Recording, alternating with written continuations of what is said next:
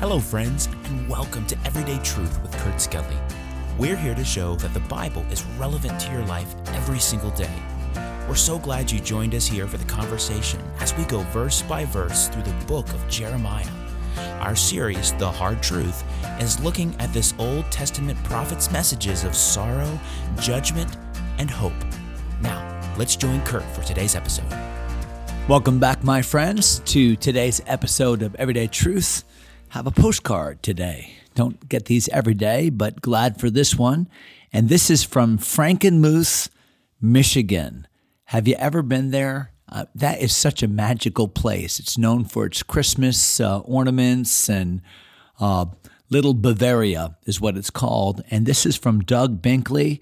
Doug, thanks for thinking about us and all of your uh, travels across the country and uh, this spot is really special to Doug because it uh, was one of his wife's favorite spots, and uh, she's been with the Lord now uh, for a number of years. But Doug, thanks for thinking about us and reminding me of a special spot there in Michigan.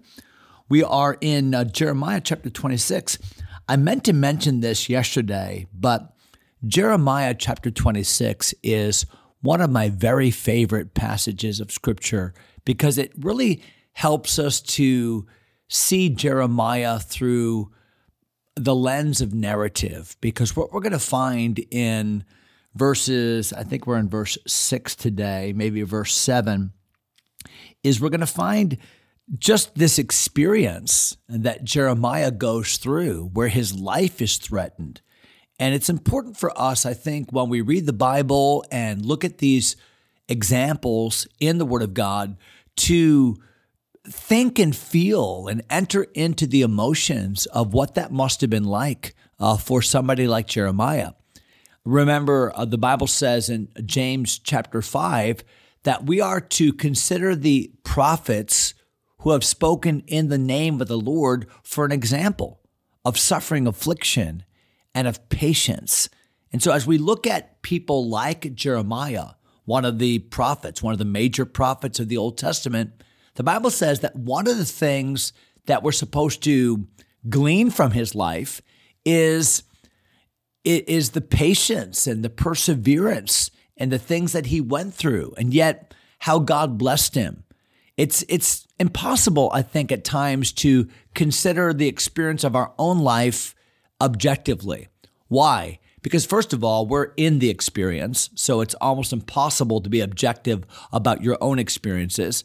And then, second of all, the whole story of your life has not been written yet. You, you don't know how today's experience or yesterday's trial, you don't know all the ways by which God is using that or will use that in your life in the tapestry that He's weaving. But as we look back at characters in the Bible, we can see objectively because it's we're emotionally removed, but we also see their entire life. And it's much easier to see the ways by which God can use a life in that context. I think about Romans chapter 15 and verse 4, when it says that whatsoever things were written aforetime, the, the Old Testament, were written for our learning, that we through patience, that that's perseverance, and comfort, uh, that's encouragement uh, from the scripture, might have hope, uh, a greater confidence to live our own lives. So I think stories like these, tucked away in the Old Testament, help us to derive courage and hope and, and perseverance and faith and objectivity about what God might be doing in our lives as well. So, Jeremiah chapter 26, I said uh, yesterday that Jeremiah preached this message and he was in the temple court in a main place, probably the court of women and preaching this message about the judgment of God and how if they don't turn, if they don't get right with the Lord, that this place, Jerusalem, and this place specifically, that the temple will become like Shiloh. And that was a stiff message. Why? Because Shiloh, that place at which the tabernacle had been located for 369 years, was desolate now, just a, a bygone memory. And now Jeremiah is saying that somehow, some way, that this place, Jerusalem, will be desolate. That, that's impossible. Or that this temple will be destroyed? That's impossible. And keep in mind that Jeremiah is preaching this message at the very beginning of Jehoiakim's reign. So Josiah, uh, the king who had reigned for 31 years, remember he started when he was eight years old, uh, died at age 39, uh, unwisely involving himself in that battle, and died up at Megiddo. But the, the fact is that under Josiah, the nation saw a turn back to God, at least on the outside, at least externally.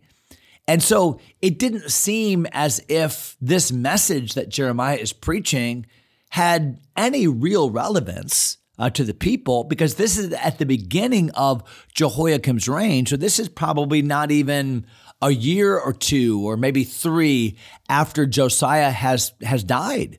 So this just seems like a really harsh message at uh, the wrong time. So how are the people going to respond? Well, look at verse number seven. So the priests and the prophets and all the people heard Jeremiah speaking these words in the house of the Lord.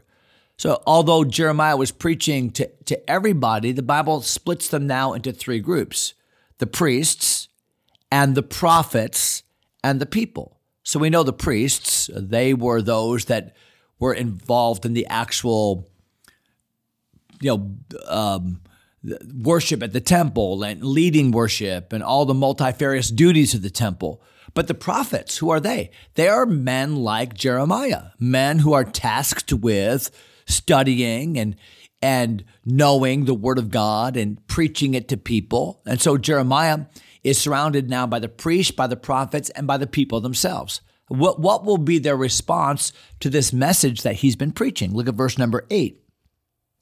Now it came to pass when Jeremiah had made an end of speaking all that the Lord had commanded him to speak unto all the people, and that that the priests and the prophets and all the people took him, saying, Thou shalt surely die. Now, what a response. I find, first of all, in this verse, at least they let him get to the end of his message. So they did consider all of his message. And it's interesting because the Bible specifically says that Jeremiah preached all the words that God told him to preach. That's a good message. A good message is when a preacher preaches the whole counsel of God, preaches the entire message in its context. That's what Jeremiah does here. Remember, we talked about the fact that he didn't diminish a word, he didn't water it down, didn't take out the parts that were unpalatable. No, he just gave the whole kit and caboodle, didn't he? And the Bible teaches that when he was done with his entire message, that the people's response, the people, the prophets, the priests, all of them, uh, the response was so visceral that they said, We want to kill him. You are going to die. You're going to pay for what you've said. All Jeremiah has done is do what God told him to do. God said, "Go here." He did. Preach this. He did. Don't don't leave anything out. He didn't. So Jeremiah has done everything that God told him to do. And the response from everybody is, You are going to die. Now, this probably should hearken back, at least in your own mind, to Jeremiah chapter 1, where God told him, Jeremiah, I'm going to call you to this people. You're going to preach, and they will not listen. But don't be dismayed at their look. Don't be dismayed by their attitude. Don't be dismayed by their response. You just find satisfaction in telling people what I tell you to tell them. That's exactly what Jeremiah is doing here. Now, verse number nine, they say to him, Why hast thou prophesied in the name of the Lord, saying, This house shall be like Shiloh, and this city shall be desolate without an inhabitant? Well, why would you say these things? Why have you said that the temple's going to be destroyed? Why have you said that this is going to be a desolate place like Shiloh is? And you've said it in the name of the Lord. You see what they're accusing Jeremiah of? They're accusing Jeremiah of blasphemy. They're, they're, they're, they're saying of him, you have invoked the authority of God. That's what it means to speak in the name of somebody. You have invoked the authority, the authority of God, and you've told us something that is absolutely impossible to believe. Now, the fact is, he did tell them the truth. The problem wasn't in the message. The problem was in their unbelieving response. This was something so radical that they couldn't even begin to consider that it could possibly be true. Look at the end of verse number nine. And all the people were gathered against Jeremiah in the house of the Lord. So this is one person against everybody. Interestingly, this was in the, oh, about six, maybe 606 BC, 607 BC, somewhere in there.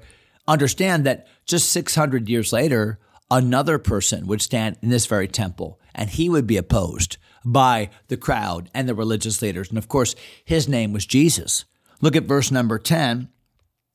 When the princes of Judah heard these things, then they came up from the king's house unto the house of the Lord and sat down in the entry of the new gate of the Lord's house. So the plot thickens because in verses 8 and 9, we have the priests, we have the other prophets, we have the people, and they have all stood against Jeremiah. And their intent is to bring formal proceedings against him. Their intent is that he will die. They are absolutely incredulous to the things Jeremiah has said, and they are absolutely opposed to the message that Jeremiah has preached in the name of the Lord. How dare you? Is their attitude toward Jeremiah. But in verse number 10, a new group of people now enter the scene. And the new group of people in verse number 10 are the princes.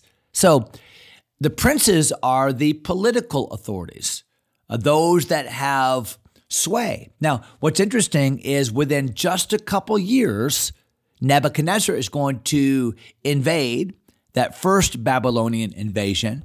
And the Bible says that some of the very children that are taken in that first invasion are going to be the children of the royal seed.